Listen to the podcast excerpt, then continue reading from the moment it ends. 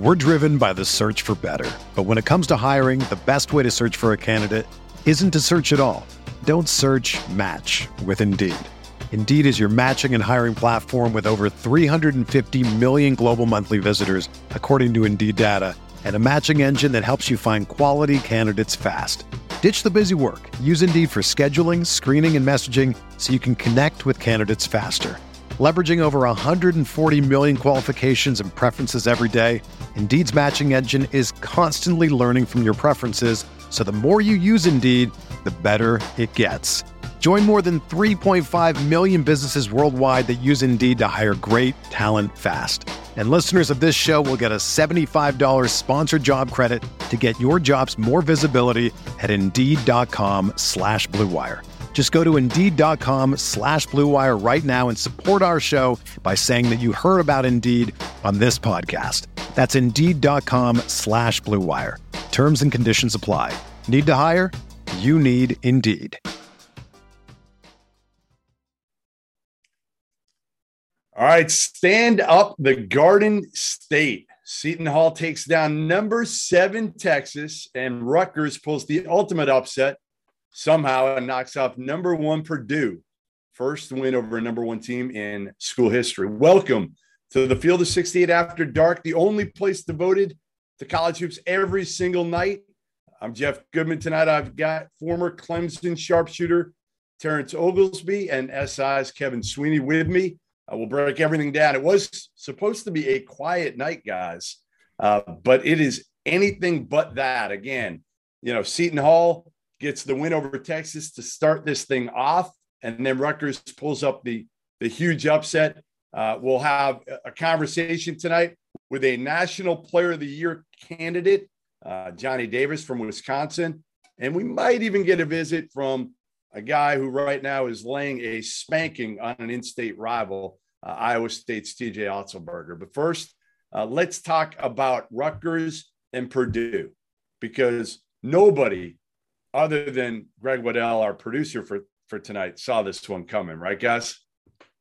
No, I, I certainly didn't see it coming. I thought Purdue just had so many weapons, but you got to give Pikiell and his guys credit, Jeff. Like those dudes guard, especially on the perimeter. They've got a lot of big bodies around the perimeter. They are small inside. That's what kind of made me worry about Rutgers coming in. But man, when you got a guy like Ron Harper Jr. and he's locked in and focused and engaged not only on scoring but on rebounding, doing some of the other things as well. Uh, he's the kind of player that can carry you on a given night, and he showed that tonight. Ended up with 30 and man, that shot, I think I woke up all I, I, woke up both dogs, my kids, and my wife had to call down to check on me. I'm down in my office right now. So I mean, what a game. Terrific game. I called it a little too soon. I was like, well, Purdue just has all the answers, but they just didn't have enough time to give a final answer. Yeah, and I, mean, I also listen, this is a Purdue team that uh, again had been pretty dominant all year. Just took the number one spot days ago, and I don't know if it was a little bit of a letdown game. You know, Geo Baker didn't play Kevin. Everything was lined up. I know it's the rack. I get it, but I don't think anybody thought this was going to happen. No, I mean, look, it's really hard to win on the road in college basketball tonight. Yet another reminder of that. But you know, I think at the end of the day, there there was nothing on paper that made you think you know, there, there wasn't even an indication that Rutgers was starting to turn a corner from this slow start, right? They lost by 35 points to Illinois six days ago. You know, they were coming off a UMass loss a week before that, and the week before that, Lafayette, right? Like there, there, there wasn't this this turning tide for Rutgers where you said, okay, maybe there's a there's a there's an upset here. This was completely, completely out of the blue, and I think it's kind of kind of what makes this sport so great. But it was I mean, just a special game. You when you let a team like Rutgers hang around in their home gym. I think we saw this with Duke and Ohio State. You know, obviously Rutgers isn't quite as talented as Ohio State, but Duke was the better team. Ohio State just hung in, hung in, and then let the crowd carry them across the finish line in the final 10 minutes. I think it was very similar kind of game script today where Purdue made that little push, got it to, I think, eight or nine, but they couldn't put Rutgers away. And once that didn't happen, you started to wonder when Rutgers could make that push and really make things interesting. So Gonzaga started the year preseason number one. Um, they looked every bit the part of it early. I mean, smashing Texas and, and UCLA. Um, there was no doubt. And then they've kind of faltered a little bit lately. Duke gets the number one spot. They lose at Ohio State, you know, a few days after playing in, in, in Vegas and beating Gonzaga. I'm not sure. If, I, I, think Ohio State caught them at the right time. And then Purdue gets it and they lose to a Rutgers team. So I, have kind of said this from the get go. I don't think there was a dominant team, even in the preseason. I didn't look at Gonzaga and say they're, they're, they're so dominant like Baylor was, or even the Zags were a year ago. But does this further illustrate, Terrence, the fact that, listen, maybe there's more more than eight teams or 10 teams that have a chance to win this whole thing? But it's all matchups and who can win six games and who's playing well right then. I, I think the number one concern with Gonzaga, and we all tend to bring them up, is they have trouble with big athletes. I think Drew Timme has showed that whenever they played Duke. And then they struggled again against Alabama. Those guys have really high level athletic guys. And that worries me when it comes to Gonzaga. Now, are they going to be able to figure it out at the end of the year? Absolutely. What have they made? Six straight Sweet 16, Sweeney? That's a stat for you to know. I, I, I don't know for sure. but I think like they're going to end up figuring it out. But there's not a dominant team per se. But there is one kind of laying in the weeds that not a lot of people are talking about. Baylor is really, really good. All right. I'm not sure I'm ready to go there yet. Okay. They're like really I good. like Baylor, but I think they're another one of these teams. I'm putting them in the same realm as, and I'm not even sure if I'm putting them there yet. I, I want to see them against Villanova. By the way, that was still like my favorite matchup from a couple years ago. That's when I fell in love with Baylor. Was mm-hmm. Myrtle Beach, where they beat Villanova in the best game I saw all year in terms of how it was played the the the execution. Both teams were making shots, but they were guarding. And I remember talking to Scott Drew after that and saying, like, I love this friggin' team. Uh, so I like Baylor, but I still need to see them beat a really good team and a really good program. And they get Villanova coming to Waco this weekend. Yeah, and I'm fully on board with that. But there's a couple of things that make me think like they could be that team. One, they get Sochan, they get Kendall Brown, that's the only team I've ever seen that wins a national championship and gets more athletic. Yeah. Like it, it, it's unbelievable what they did. And then last year too, we I had some concerns, and, and, I voiced this to you guys on the on the opening show that we did with all the All Americans. We put James Akinjo. Who's going to replicate all those assists by Mitchell and Jared Butler? Last year's team averaged 16.9 assists a game. This year's Jeff, 18.9 assists a game two more full assists per game. That ball's still popping. There's still weapons everywhere. And now they have more than two, three rim threats. I mean, they're throwing oops to a lot of people and they just guard at such a high level. And I'm not even mentioning LJ Cryer, who's been really good as well. Yeah. And, and again, Scott Drew's just, listen, he's made a believer out of everybody. I mean, yeah. Uh, if you're not a Scott Drew believer by now, you know what? I, I, don't like you. I just I'll say it. I don't like you if you don't if you don't buy into what Scott Drew is is selling right now. Culture of joy. Culture of joy. It is the culture of joy. That's what it is. You're like Jay Wright has the culture, but but Scott Drew has the culture of joy, and he's always happy. Um, Sweeney, what is there somebody right now that you think is the best team in America, or do we just not have one right now? I don't think we have one. I think there's this kind of top grouping where you know Purdue is I think the hardest team to guard in the country because they're so multiple with the ways they can hurt you. I think Gonzaga is probably the most complete team. You know, they're, you know, but like you said, Terrence, obviously they struggle with the big athletes. They've had that issue against Bama, Duke, going back to last season. I think Duke is probably the most talented team uh, in, in, the country, but they're going to be up and down, I think, just because they're playing so many younger guys. And obviously, Paolo has been working through the second half struggles and things of that nature. I think Baylor belongs in that category at this point. Uh, I think Arizona has a chance to prove that they belong in that category this weekend against Illinois. I think they've looked the part so far, but you know, kind of similar. They haven't really played anyone other than Michigan, who was not in a good place at that point to really to really judge off them. You know, I think there's you know five, six, seven teams in that top elite tier uh, that, that can go, you know, th- that we can kind of say is a slight cut above the rest, but you know, it feels wide open. I, I don't think there's there's one team right now that stands out. I, I don't necessarily think that Purdue even before today was was fully there for me. I thought they had earned that number one spot. They had earned that AP poll ranking, but I don't think I, I, I don't think I woke up this morning saying, yeah, Purdue is the clear favorite to win the national title. I don't think we had one before, and I think today illustrated why we don't. Yeah, you know what? The only thing that worries me about Purdue, like they've got obviously an electric score in Jaden Ivey. they've got two really good bigs that are unstoppable but can't play together, right? And, and that does hurt him a little bit, Zach Edey and, and Trevion Williams. Trevion was, I mean, again, very few guys can stop him in the post, but he did have, again, at the end of the game there, uh, a, a, charge that was certainly ill advised that, that kind of cost them. What I, I still worry about is their point guard play. I, just, it's solid. It is very solid. And I'm not sure solid is necessarily good enough to win six straight games. Um, you know, I like Hunter and Iowa State ends up winning by 20 in Ames. They are now 9 and 0. TJ Otzelberger, you're not going to find a better start to your head coaching career at a spot than uh, TJ has had. But uh, to get back to Purdue, am I crazy to worry about their point guard play or no? What, what what's your concern? Is eh, are you wanting more? Okay, I just don't. I don't know if they give you enough.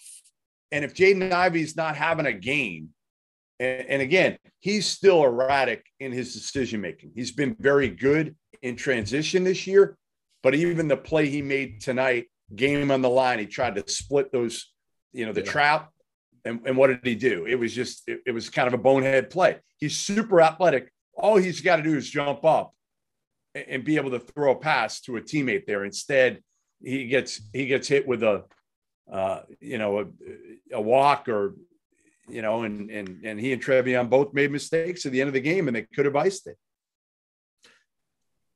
you know the numbers say that they're going to be fine. I, I, mean, they're averaging 18 assists and what 12 turnovers. The numbers say they're going to be fine, but it comes down to into game situations, and obviously they're going to learn from this one. I be honest with you, Jeff and Kev. Like I, I, I have so much faith in Paint yeah. that he's going to find ways to kind of overcome some decision making things because he's going to put it on himself. And you know, it, another thing too is Ivey got that ball in dead man's corner. He did. I mean, did. that's you just get like if you're going to get that ball anywhere on the floor when you're going up against pressure, especially a one-two, one-one, or whatever it was, where they're trapping first pass as soon as it gets in. Don't get that ball in the dead man's corner because everybody can converge and it limits your options. So I would imagine that doesn't happen again. I, I think they have an elite playmaker. I think they have enough shooting around them. I think that was one of the biggest concerns coming in. Brandon uh, Brandon Newman and Stefanovic have been really, really good. The team shooting 41% from three. Like this Purdue team, if you take away, you know, an end of the game decision against a Rutgers team playing at one of the craziest environments in college basketball, and I'm calling it that because they're crazy when Rutgers is five and four too. Like that's a special place. I mean, I was up there calling a game, a radio game when they played Clemson in Big Ten ACC Challenge, and even so, I mean, the place was electric. But I mean, I, I I like this Purdue team. I just feel like there's too many weapons at too many of the most important places on the floor.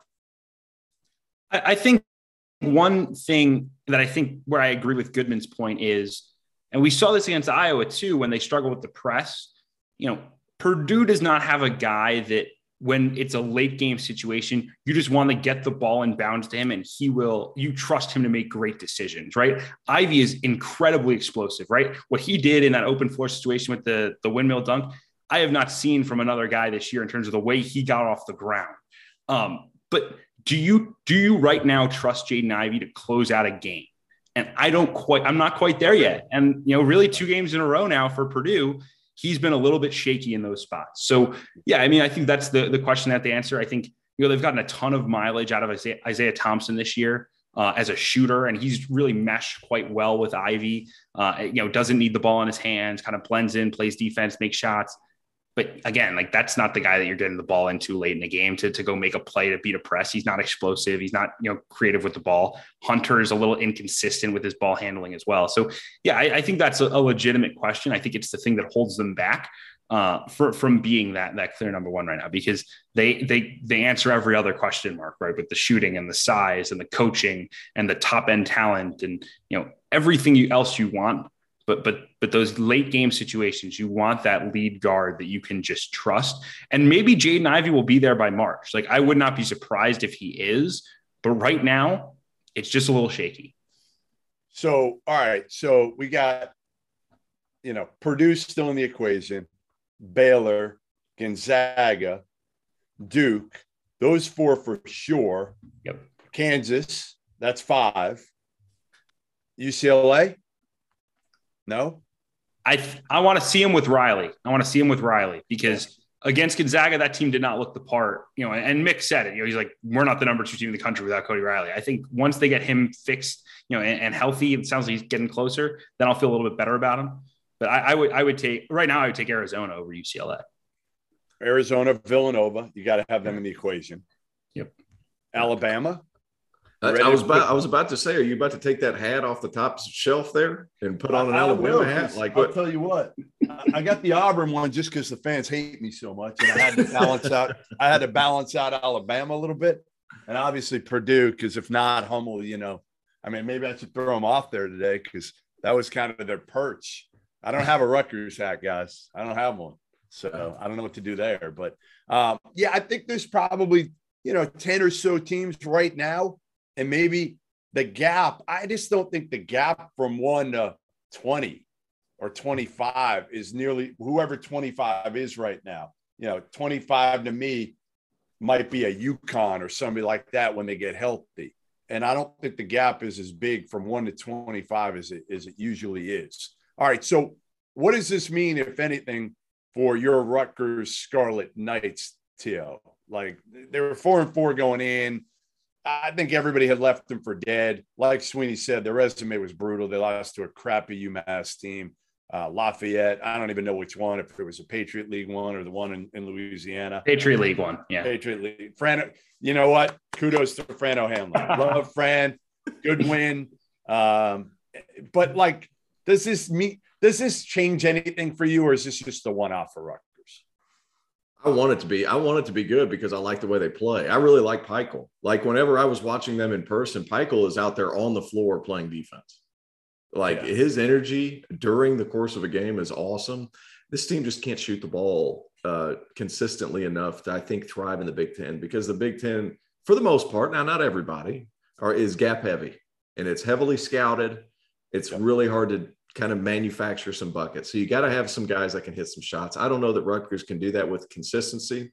Can you do a one off or maybe have another one at the end of January or another one beginning of February? Yeah, I think they can surprise some people just because people come to that place and it's it's a ruckus place. But I think it's going to be difficult for them to generate buckets with consistency. And you know, Ron Harper is going to be able if he's you you know, last year you guys were telling me off air, you know, first half of the season he was great. Second half he kind of floundered off. He's going to have to be great all year for this Rutgers team to be just in the in the ballpark. Yeah, I just don't see it. I mean, I I think again, listen, they were picked. I think they were picked maybe eighth in the league or something like that, and, and people thought we had them in our in our countdown right around fifty. So you kind of thought they'd be a, a fringe tournament team.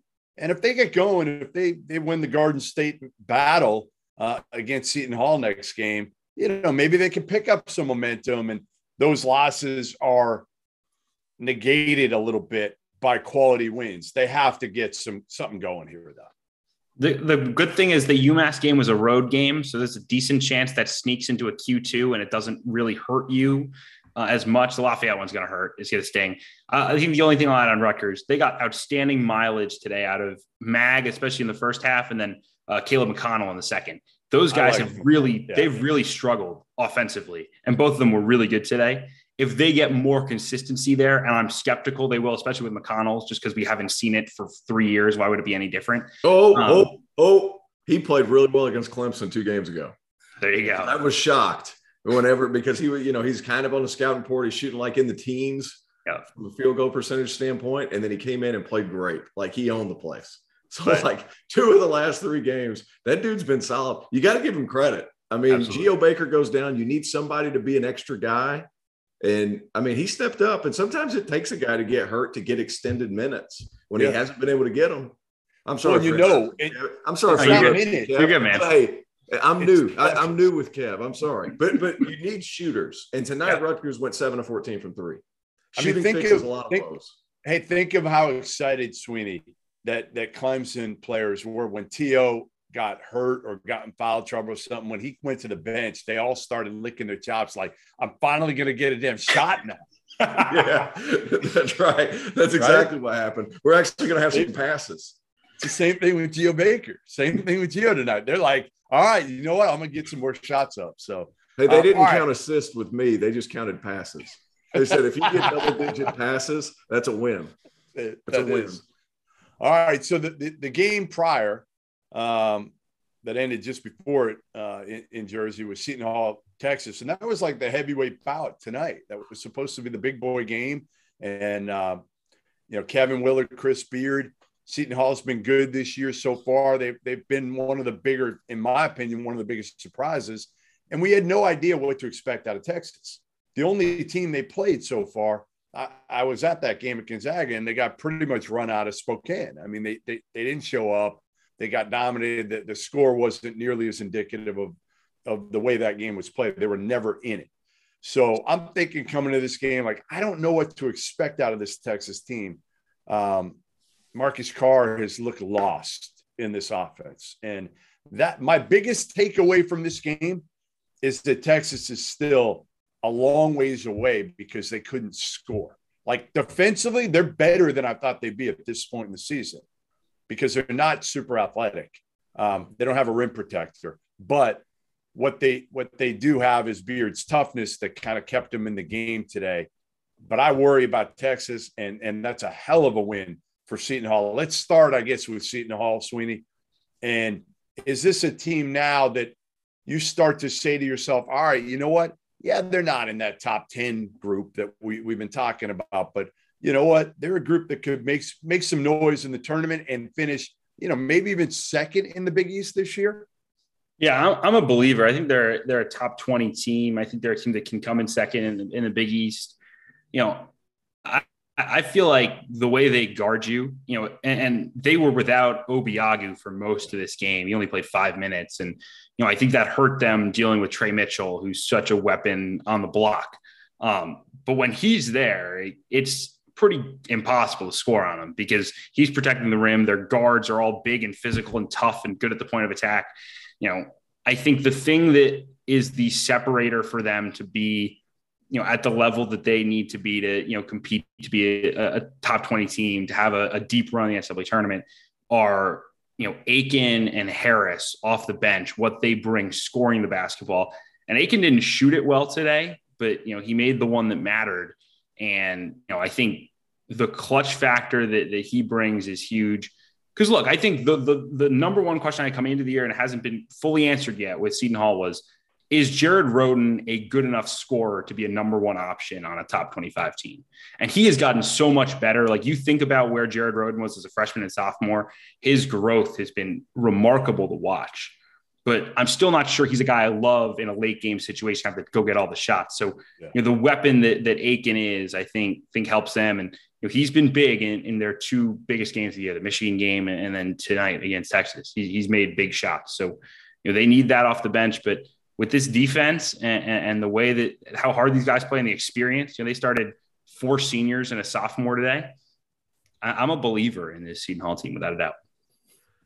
I will say this: I, I got nervous whenever Obiagu went down because what happens after that defensively, like Texas started running a lot of pick and rolls, and they became like a drop coverage team because Obiagu's so big and protects. They don't have to rotate to where whenever he went out, they're having to do some different ball screens. So if you notice, like whenever he went out of the game, Texas started running a lot of stuff for Tre Mitchell. Now he was hot before that, I know that, but like they were getting some easier looks because that second half, Willard adjusted was fantastic. Uh, I, I will say this: I think Seton Hall is the real deal, pending two things. Obiagu's fine because I think I have so much respect for him as a rim protector and he changes the game defensively. He has to be some kind of threat offensively. Just dunker spot, catch and finish. That's all he has to do, not much. And then Bryce Aiken, he didn't shoot it great tonight, but his change of pace, they have a bunch of big switchable pieces and they're so physical. Bryce Aiken's ability to be really quick with the basketball and get to the lane and then pitch out, I think he adds a different dimension to this team. And man, he was so, he, I mean, he got wherever he wanted towards the end. And that step back three, that was like one of those, no, no, no, but, but, but, but, bucket. I'm not saying anything. Great shot. Get back on D. So that that's kind of where I stand with Seton Hall. I think it, I think Beard said it after the game. That's a top 15 team. And it's hard for me to argue because they always say that when they lose to them. Well, I know that. That's, That's a, bunch of bullshit. Like I don't believe no, I think it's says. a top twenty team because know, they, but I, it's one of the most. I don't believe anything teams. a coach says after a game like that because, frankly, they all. If you lose to them, you need them to be a top fifteen team. The higher ranked they are, the, the more it helps your damn numbers. That's true. In, your your resume. So like, and I'm not saying like I'm not calling Beard out for being a bullshitter, but they're all bullshitters yeah, when, when it comes to that. So I, I like their team here's the thing for me, I don't think they have a star. Like, obviously, I know Rhoden's pretty close to it, mm-hmm. but like Sweeney said, I'm not sure he's not a great shooter. He's a scorer. They've got a bunch of good players around him. And Bryce Aiken, the, the key question for me has always been health. Can he stay healthy? He's been hurt. Really, I feel like since I've known him, as, you know, when he got to Harvard, but he's got big cojones. He's fearless the biggest thing for me is I trust Kevin Willard. Yeah. You know, and here's a guy that was almost fired, you know, after 2015. Think about this 0 for 5, his first five years at Seton Hall and going to the NCAA tournament. Most guys, they don't get year six. And they had like a come to Jesus meeting, the AD, Willard, and his agent. And the AD at the time decided, like, all right, you know what? And they were super tight, he and Willard. All right, I'm going to give you a shot here. Like I trust you. I'm gonna stick with you. And ever since then, Seton Hall has been a different program. So sometimes it does take time. Um, and I think Willard has also become a much better coach overall. And he's a guy that, listen, guys, when I'm going down the list right now of people to replace Mark Turgeon in College Park, Kevin Willard's at or near the top of the list in terms of people that they can get. You know, I've gone through it. Nate Oats, I put his name out right away. His buyout is too high. Maryland is not going to be able to get Nate Oats. Uh, Chris Holtmann's not coming from Ohio State. Mike Boynton is another one that I loved for Maryland. Loved him, loved him, loved him. His buyout's super high as well. Um, so I, I, don't think any of those three in the equation. And then you go down, and I know I put out that tweet, guys, about Juan Dixon and there being a, a, a you know faction of uh, Maryland supporters that wants Juan Dixon. And Sweeney, you can talk to Juan, about Juan Dixon a little bit more than most because you spent some time with him. I'm just saying a small faction. I'm not saying that Damon Evans is going to hire Juan Dixon, but he is, listen, as highly regarded of a former player as there is at, Maryland, other than like Len Bias, nobody's more revered than Juan Dixon and what he did for that program and bring them a national title. He was was what ACC Player of the Year, Most Outstanding Player. They win it all. He did everything for that program in 2002. So um, I, I, just think Willard is a guy that I trust. Um, you know, and and and again, I don't know if they have like elite level talent, but they got enough dudes. They got enough dudes that it wouldn't surprise me if they finish second in the Big East. And I think to be out, you could throw a bunch of teams right now in a hat in the Big East other than Villanova, and I don't know who the best team is. I agree with that. Are we talking about the Big East? Or are we talking about Willard to Maryland? Let's go Maryland. Let's go Maryland. I know. I I, I like to jump around. I got AD. Uh, that's fine. I just wanted to know which which yeah. direction to take that. Yeah, you uh, go wherever I, you want. But yeah, I, well, here here's the deal. I would love nothing more than to see Nate Oats at Maryland. Like I think his style of coaching and his team styles of play would flip the Big Ten on its head. Yeah. And the Big Ten wouldn't know what to do with it. And I think it would be awesome to watch. Buyout is obviously an issue, won't make it happen. I really love Kevin Willard. I think that's that would be a great hire. You've talked about Ed Cooley. I think he has the personality. You've elaborated on that on several of your shows, Jeff. Like, I think he'd be a good candidate there too. Uh, Willard's playing style and the type of kid that he gets, I think, would be appreciated a lot at Maryland because they're hard nosed kids. They play extreme. I mean, I think he would be able to get recruit DC some. I mean, am I wrong in assuming so? I yeah, think- he, he would. You know, I just don't know if he's a guy. The only thing I would say for Maryland that I think they would like after going through Turgeon is somebody that's a little bit more out in the community. Yep. That's more fan friendly, or or I would say, you know, Mark Turgeon was a ball coach, and that's all he was. Mm-hmm. Willard's got more more to him a little bit, but he's not a, a guy who's going to go out also and maybe you don't need it at Maryland as much. The, uh, the other name I'll give you guys, and, and I actually laughed at Jeff Borzello for putting this story, and I still am laughing until this this closes. But it's Bruce Pearl. If Bruce Pearl can somehow get behind this, the NCAA stuff by March, which I don't know if that's going to happen. Now you got to get a decision by March by the NCAA, and then you got to skate that decision if you're Bruce Pearl, and it's got to fall all on, on Chuck Person, and he'll have coaches control. But what is coaches control going to mean for Bruce Pearl? That's the big question. But if you guys listen, if there is a coach you can find me that would be better suited for Maryland right now than Bruce Pearl, go ahead, go ahead, throw him my way. You can't. There's you not can't. one. There's not one. After going down to battle for Atlantis and seeing how many people from Auburn, a football school that has had a hard time generating interest, Yeah. to get him to College Park, he'd be the match to all that gasoline up there. Like that would be awesome. What do you think, Kev?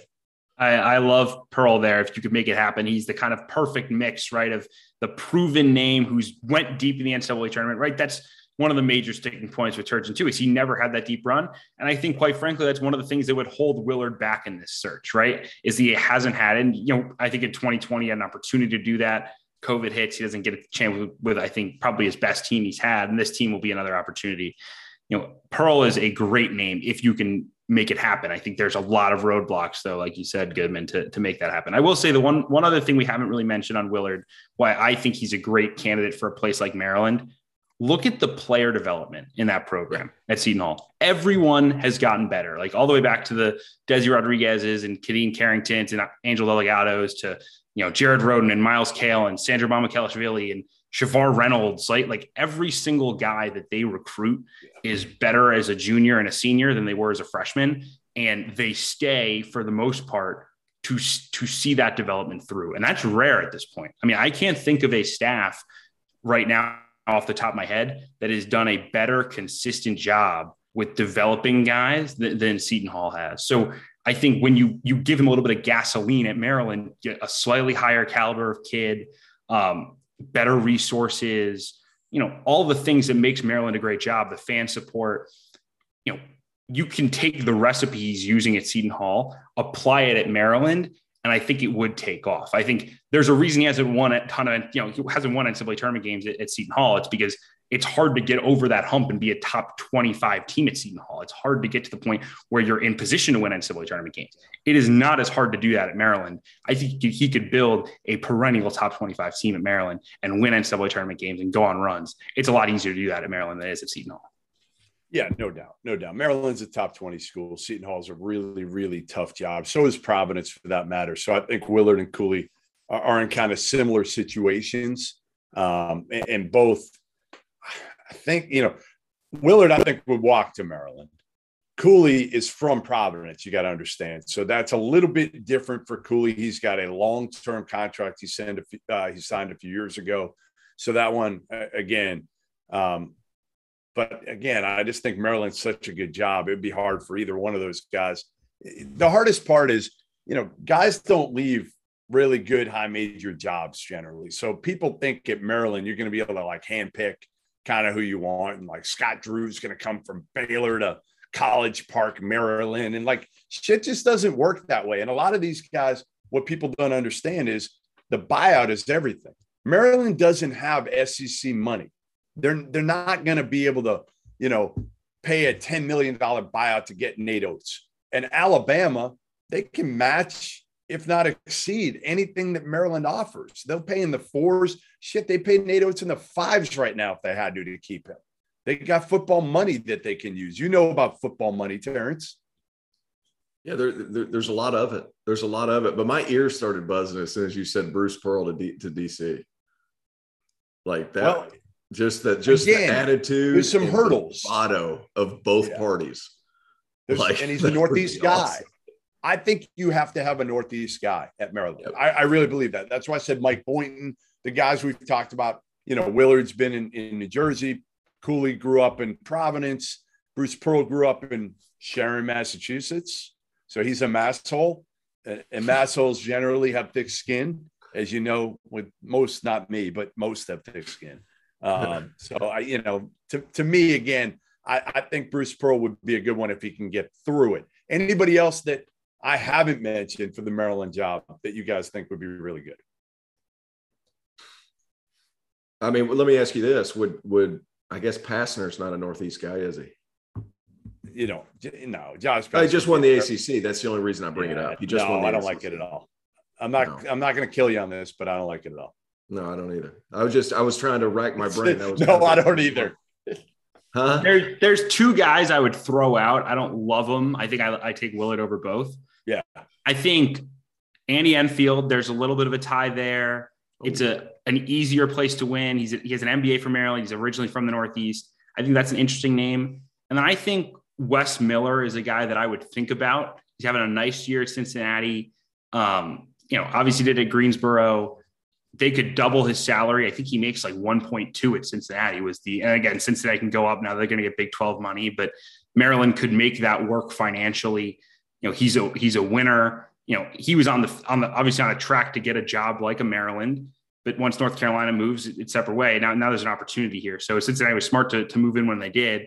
I think Wes would be a guy that I would consider, you know, as, as you go down the list, you say, okay, well, we can't get, you know, some of these top tier names I'd talk to a guy like Wes Miller and see where's his interest level and you know can we make this work? Again, he's not a Northeast guy, but the Carolina ties. I mean, that's still a region that you can you know that's familiarity with that that region of the country that you need for for Maryland. I think. Yeah, and and listen, Wes Miller, he did he played in New Hampton. So he, he has spent and he's recruited a lot in the Northeast. So I, I don't hate Wes Miller. I just don't know if Wes Miller is going to want to bounce around too much. You know, Cincy, then he bounces um, to Maryland. Then if Carolina opens in a few years, you know, which who knows what happens with Hubert Davis. I, I think he'll be okay because the ACC uh, sucks so bad that I think I'm, almost by default Carolina's going to finish second. I, I do. I, I, really I don't think they're that good, but I, I don't think there's a number two team, and they've got more talent than everybody else we're going to talk about that's in the mix for uh, for second. In, in, what do you think about Enfield? What do you think about Enfield? I thought that was a nice. Yeah, I don't know. He's he's weird. He's a little weird. okay. So I'm not sure how well it, but he's a better option than Pastner. he's a better option than Josh. Yeah, I don't, I don't, I don't think you bring Josh to Maryland. I don't, no. I don't. Again, Josh hasn't done enough. Enfield, listen, Enfield still had as good of a hire as there was uh, with with Papa Mobley, right? Like that that smart. I, I don't I don't begrudge anybody. I, I actually completely uh, give him as much credit as possible for making that move. It's legal. He got two kids out of it, one of which was a lottery pick and killed it last year. The other of which I think you tweeted it, T.O, how underrated uh, Isaiah Mobley's been this yeah, year. He's been terrific. Keep them. So yeah, he's been really that, good. He's been really That's good. a pretty I mean, good job. Averaging what 14, 9 and uh, what 9.9 boards a game. Like he's been really good. And Southern Cal's 9 and 0. And we're not really even talking about him at all. And they've got some oh, talent over there with uh, Boogie Ellis is playing with him as well. But Isaiah Mobley shooting 42% from three. He's good, man. We were going to get TJ Otzelberger, but uh, it, it, sounds like their concrete uh, building um, they can't get on right now with their, their Wi-Fi down there. So we're, we're not going to get TJ on, but uh, we'll get him at another time. He's rolling. So, but we will talk about. Um, let, let's let's do a few things here. Let's let's first.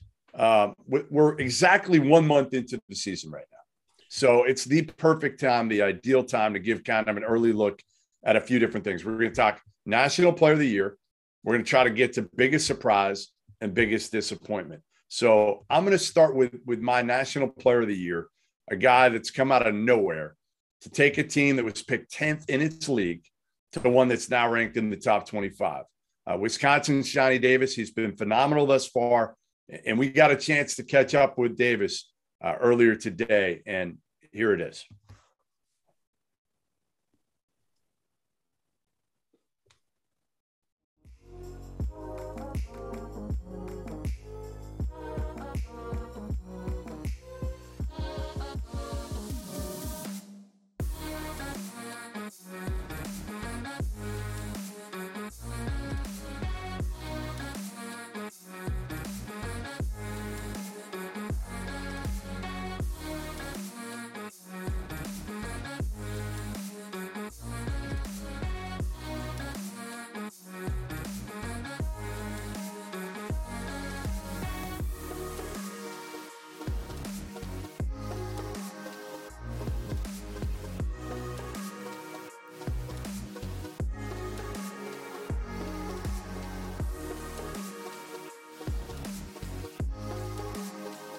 All right, now pleased to welcome in Wisconsin star sophomore Johnny Davis, averaging 20 and a half points, six rebounds, shooting 40% from three. And most importantly, his team is undefeated uh, when he takes the court. Uh, Johnny, how you doing? Doing all right, man. Uh, you know, a little sore and tired from that comeback win last night, but um, got to look forward to Saturday.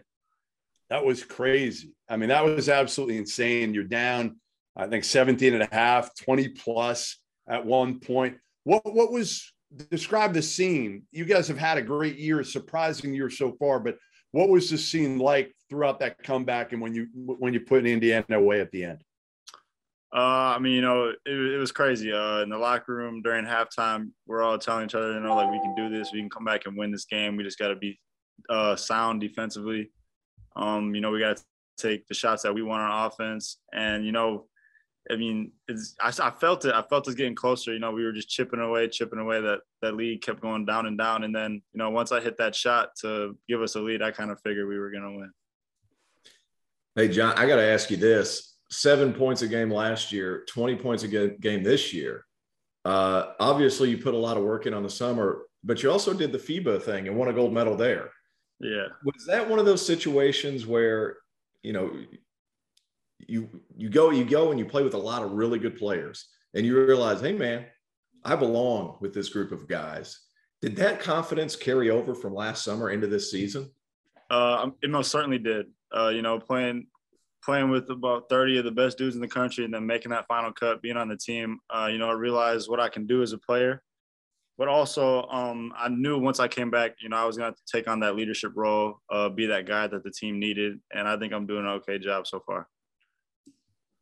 Johnny, I felt like in, in Vegas, your your team's togetherness, you know, really carried you through some of the adversity, the tough moments when you in those three games, and it felt like we saw it again tonight. What did the team's kind of togetherness and culture do for you guys last night during the comeback?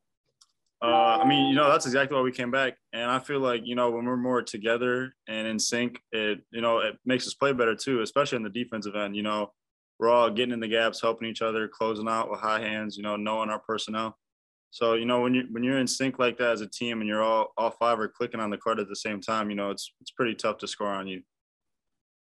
So, Johnny, I, I, think you might be the only player in college basketball uh, who is part of two sets of twins in their family, right? Uh, yeah. Your brother's on the team as well, Jordan. Mm-hmm. And then you've got, help me out here, Maxwell and Samantha. How old are they? They are 14. All right. So, what, what's this like? I mean, two sets of twins, the competitiveness, or are you guys super close? Are you fighting? Like, I, I'm, I'm an only child, so I don't know anything about a sibling at all, and you got hmm. again two sets of twins over there. Yeah, nah. When me and Jordan were about their age, we were always fighting. Uh, you know, they had to they had to get us both the same thing, but you know maybe one of us liked the other better. So I mean, you know, there's a lot of fights, uh, especially when we play one on one. We were really competitive with each other. I feel like that's why you know we're both at the level we are is because we just push each other to go harder. Um, Maxwell and Samantha, I mean, they're pretty much the same thing, but you know, Samantha's a girl, Maxwell's a guy, so you know they're they're close, but like they don't really be competing and all that because Maxwell. I mean, you know he's been he's been doing his fair share of working out. He's getting a little bigger. Um, but nah, it's it's great having two sets of twins. Um, you know, it's something that doesn't commonly happen, but you know it's great because um Samantha's the older one, so I feel like me and her click a little bit more. And Jordan or Maxwell's younger than her, so him and Jordan are you know on the same page a little bit of being the younger one of the twins.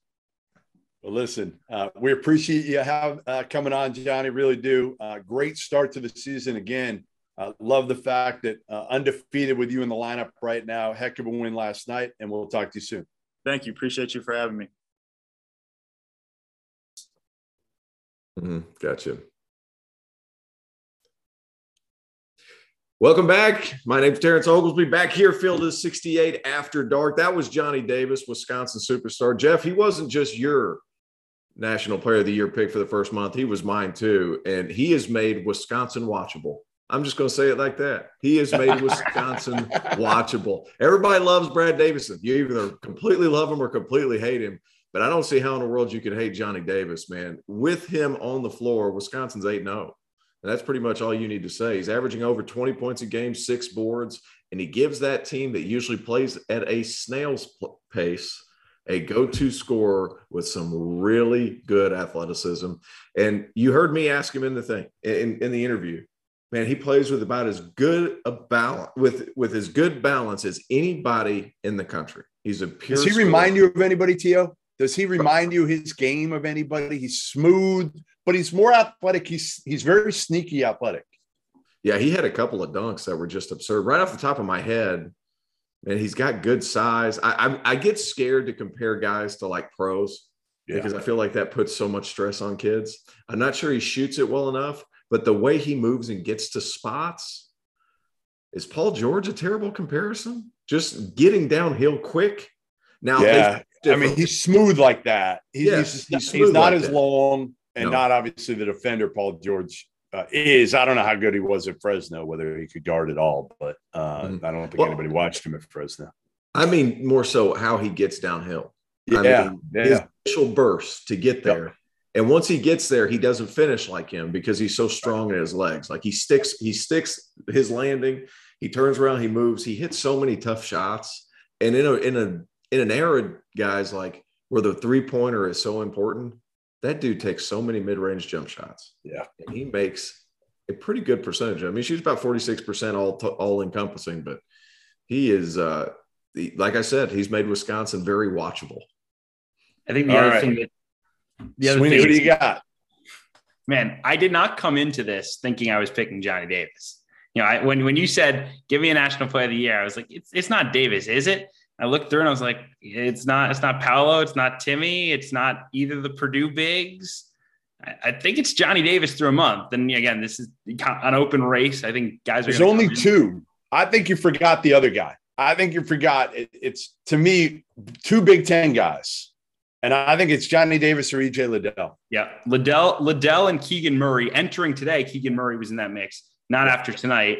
And Liddell has been great, but Wisconsin been the better basketball team. And I think that's that's the leaner. I think the thing that has stood out to me, and I saw Davis up close and personal in Vegas for three days, the Maui Invitational. He has had big shots and big performances in every big game. He had 30 against Houston. He dominated the first half and then made the clutch shots when they needed it late. He had 20 more against St. Mary's. He had 25 in a huge rivalry game last weekend against Marquette. He had he who hits the big three last night to, to win them that game? Johnny Davis, right? Like Yeah. This kid is clutch. He is unbelievably skilled. Uh, I'll say on his game, I think the thing that makes him so good in the mid range, he has a high release point and he gets off the ground. Like he is explosive with his legs. He's so strong down there. He gets up off the ground. So even though he's six five, like it's like he's six nine because between the release point and getting the extra burst, I mean, he, he's impossible to guard in those mid range spots. So I, I love Davis, man. He he has made a a believer and a fan out of me in the first month of the season, more so than I expected. I was a big fan of his last year. I thought he had a chance to be a really special player. I did not think he would be this good this fast. The only the only other guy that I want to mention that I think you could put in the conversation is, is Ochai from Kansas. I think he's a guy that's got to be. He might not be, you know, and I, I think unfortunately his game isn't like flashy enough sometimes. That's right. So, but but he's gotten better at that. Like he's gotten better at putting on the floor. Um, normally he was just kind of a three point shooter, one dimensional, but his game's gotten better and defensively he's pretty good. So I would say Ochai Agbaji is another one from Kansas that has to be in the conversation. And you mentioned Paolo and Timme; they're in there too. But right now, I, I honestly, Johnny Davis. I think we just talked to the National Player of the Year frontrunner, Johnny Davis. Isn't that crazy? Because none of us. I mean, what did we think Johnny Davis was going to do this year? Average like twelve a game. Something like that. Well, how many guys have gone and played in that FIBA Worlds and then come back and had a great year? Yeah. Because man, you get to play against that level of competition That's every right. day. Like, what is it for a month training camp? Like, that's the best. He averaged like four a are. game. You know, he again? only played like twelve minutes a game at, in in that. It's greatness by association. Yeah. Like, well, like, there's just so many guys that they play against, and then once you get the confidence, you're thinking, man, I belong. Man, guys just take off. Guys just take off. I do think Ochai Agbaji, he's almost smooth to smooth, so smooth it's to his own detriment. Does that make sense? Like, yes. he just and his game, he doesn't talk at all. Like there's nothing, there's nothing about his. He'll dunk on somebody, or whatever, and then just he comes back down the other end like he's he's too nice a kid. And Bill Self said that to me earlier this year. He's like he needed him to be a little meaner, a little tougher, more of an alpha dog, and he's gotten that this year. Yeah, he was he was mean against Michigan State. I will say yeah. that. All right, let's move on. Biggest surprise, uh, Sweeney. I'll let you go first. This uh, on on biggest surprise. Who you got? I mean, I, I think it has to be Iowa State. I mean, to be to be nine and zero, oh, to blow out Iowa tonight. You know, they have a they have a resume. This is not a soft nine and zero oh that, that they've not more. No, I mean, with the the two wins in, in, New York City and then the road win at Creighton, we don't know how great Creighton is. We don't know how great Iowa is at this point. But at some point, you've won them all. That that means something. And the job that Otzelberger's done, I think the thing that really stands out for me with them is their defense. Right? I mean, you can talk about Brockington, who was awesome today. You talk about Kalscheur, who's had some huge moments. The freshman Hunter has been fantastic at point guard. But they really guard you. They force turnovers. They're really difficult at the rim because uh, the Kansas transfer Enaruna and um, George Conditt are two guys at the rim that make it difficult to to score up there. So they're just really well built. It's something. It's you know Otzelberger has never really been known for his defense at his previous spots. If you think back to the South Dakota State teams that he had, it was holy. You know how do you how do you stop these guys? But we're going to put eighty on you. Uh, you know they have this unbelievable defense this year, and I give I give them a lot of credit. I mean, they're forcing turnovers as well as anybody. Uh, they're tough to score on at the rim, and they've got these veteran guards who go make plays, and a freshman in Hunter who's one of the better in the country. So they're they're a complete basketball team. They look like an NCAA tournament team. They look right now like a top 25 team. I think maybe that comes back down to earth at some point. But you know, I think they're the biggest surprise. And honestly, I think Otzelberger would belong in the conversation for National Coach of the Year right now. Oh, Certainly, yeah. I think you could make him favorite. I, I, yeah, he's been awesome. Yeah, like who's who's done a better job? What were they picked ninth or tenth? I think they ninth. might have picked tenth. I think they were Probably picked 10th. ninth ahead of Kansas yeah. State. Maybe. I mean, you can flip a coin between those two, and now he's got them in a position where all they got to do is go. I think they can finish two games under 500 in the in, in the Big 12 and there's still probably a lock to get in the NCAA tournament at the end of the year. Terrence, you anybody else? I mean, does Iowa State head the list? I mean, we talked about teams. Iowa State's the team. I mean, this team didn't win a conference game last year, but I'm going to go with a player. Uh, we had him last time I was on with you, Jeff. Dereon Seabron has no. taken his game to the next level. Last year, he averaged five points a game, and this year he's bringing the ball up and averaging was it 20 and 11 it's like, where does this Pretty come good. from? He's been, yeah. he's two time ACC player of the week already. We're a month in. I mean, he's definitely in the running for conference player of the year. I wouldn't say, you know, national player of the year, but for the ACC, that's a little bit down, a little bit down. You heard that a little a bit lot down. down. Yeah, Don't a say a little. Down. You can say a lot. It sucks. Compar- you said comparatively speaking. Time. Listen, all I'll say is it sucks comparatively speaking to what we usually expect out of the ACC. How's that? You're, Is that fair? You're absolutely right. You're absolutely right. It just hasn't been very good in the non-con, right. and it hurts my feelings. But but Dereon Seabron, I mean, he has been so good. Yeah. And, and he's doing everything for him. And they've struggled to have have a slasher that can get all the way to the rim, and he's still getting in there and kicking out. I mean, his game has really developed. He's got good size. He is just taking the next step. So I would say that's a big surprise for me because I think a lot of guys thought, you know, Jericho Helms would be the guy he's turned yeah. into the guys for NC State. Yeah, listen, for me, it's Iowa State. I don't think you can go anywhere else. Uh, nine and zero. Oh, you know, again, they they pound their in-state rival tonight. You know, they beat Xavier, albeit without Freemantle. They beat uh, Memphis, albeit they're a train wreck right now. They win at Creighton, which I know they're young, but that was kind of a you know, listen, TJ Otzelberger against Greg McDermott that one was uh, a fun one. I, I kind of wish I was there for that one because they're they're super tight, and obviously TJ kind of you know got us started Iowa State with with Mac, um, but he's done a great job with like like Sweeney said with transfers. Um, you know, with Hunter uh, has been really good, but Brockington. Give it. Give us the quick Cliff Notes version of the Brockington story against Sweeney. So Brockington was committed and signed to NJIT.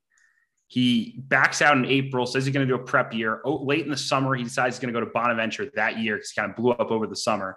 Shows up Bonaventure averages four points a game, go transfers, sits out a year at Penn State. His first year at Penn State is the year that Penn State's going to make the NCAA tournament. Then COVID cancels it. He then deals with all the Pat Chambers issues in, in that summer that that blow up, and Chambers eventually, uh, you know, has to step away and, and is done at Penn State. So he goes through a COVID season without a head coach, basically all of last year. He goes in the portal. He's like, "Where am I going to go?" He goes to a place that went two and twenty-two last year with a new coach and now he is balling out. I mean, he looks like an all-conference guy. This this this is a crazy, crazy story, and, and good for him. It's it's been a fun journey to watch him kind of continue to get better every year. 29 points. is a virtue. 29 points, 10 rebounds. 29 points, 10 rebounds. And, and Keegan Murray uh, is four for 17 on the night. And I don't think he got his first field goal until like midway through the second half. So um, Iowa State's been tremendous. We'll see if they can keep it up. They don't even have to keep it up. They just they got to go 500 the rest of the way, and they'll be just fine. All right, let's uh let's end on a, on a sour note. Uh, we got a few minutes here left. Let's end with our, our disappointments. And again, the qualifications for this are whatever you want it to be. It can be a player, it can be a team, it can be a league, Terrence, if you want to pick the ACC, which I know you will not. Uh, it can be a media member. It could be, listen, um, your boss, Rob Dauster. If you want to throw him into the bus, you absolutely could do that. I could, and I'm going to. The most disappointing thing to me so far this year, boys, is going to Forlini's, one of the greatest Italian restaurants I've ever been to in my life, and listening to Rob Dauster try to barter back and forth with this waiter, who was a superb waiter. Dauster's in this try, in this place trying to get a box of twelve dollar wine, trying to negotiate his way down. Disappointing on all levels. There's my unbelievable, unbelievable that that I mean, again, no feel no feel for the restaurant that you are in. You know, you're in a, a great Italian spot uh, in Lower Manhattan. Um, you know, incredible food, incredible wine, and this dude's trying to get Sweeney a twelve dollar bottle of wine. I mean, box how about of wine. that? Box of wine, just pathetic. Ridiculous. Pathetic. We, we, um, we, we, should end the show here. We don't we don't need to talk about the actually important. Uh, that's right. Just we, we, one of these days we'll just do a, a Dauster. I mean, we can't do a Dauster roast without Hummel. That's the thing. I mean, you can't do it, and we probably need Dauster's wife too uh, because I'm sure she would love to jump in on the action. In well. I thought you were going to say because I'm sure she's disappointed too. no, I mean, that, that is true. It was going to go is... next. I felt like we were going all the way there. Oh man, because I'm sure she's disappointed. uh, yes, probably accurate. Uh, all right, Sweeney, what do you got?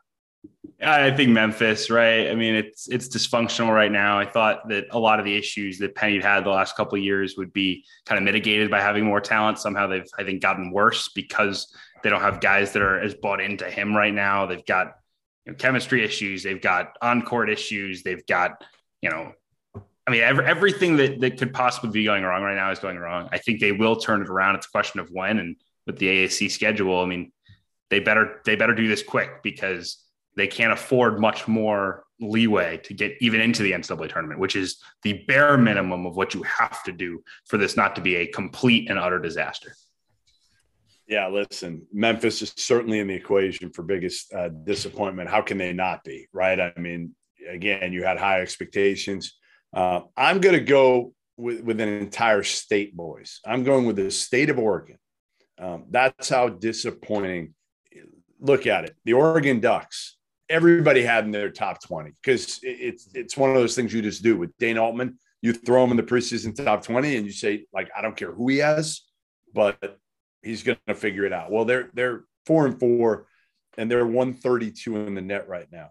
Uh, Oregon State, Wayne Tinkle, after taking that team deep in the tournament, the biggest surprise of the NCAA tournament last year, getting an extension, one and eight, one and eight, and they're 262 in the net. Then you go down to Portland, Portland's 233 in the net.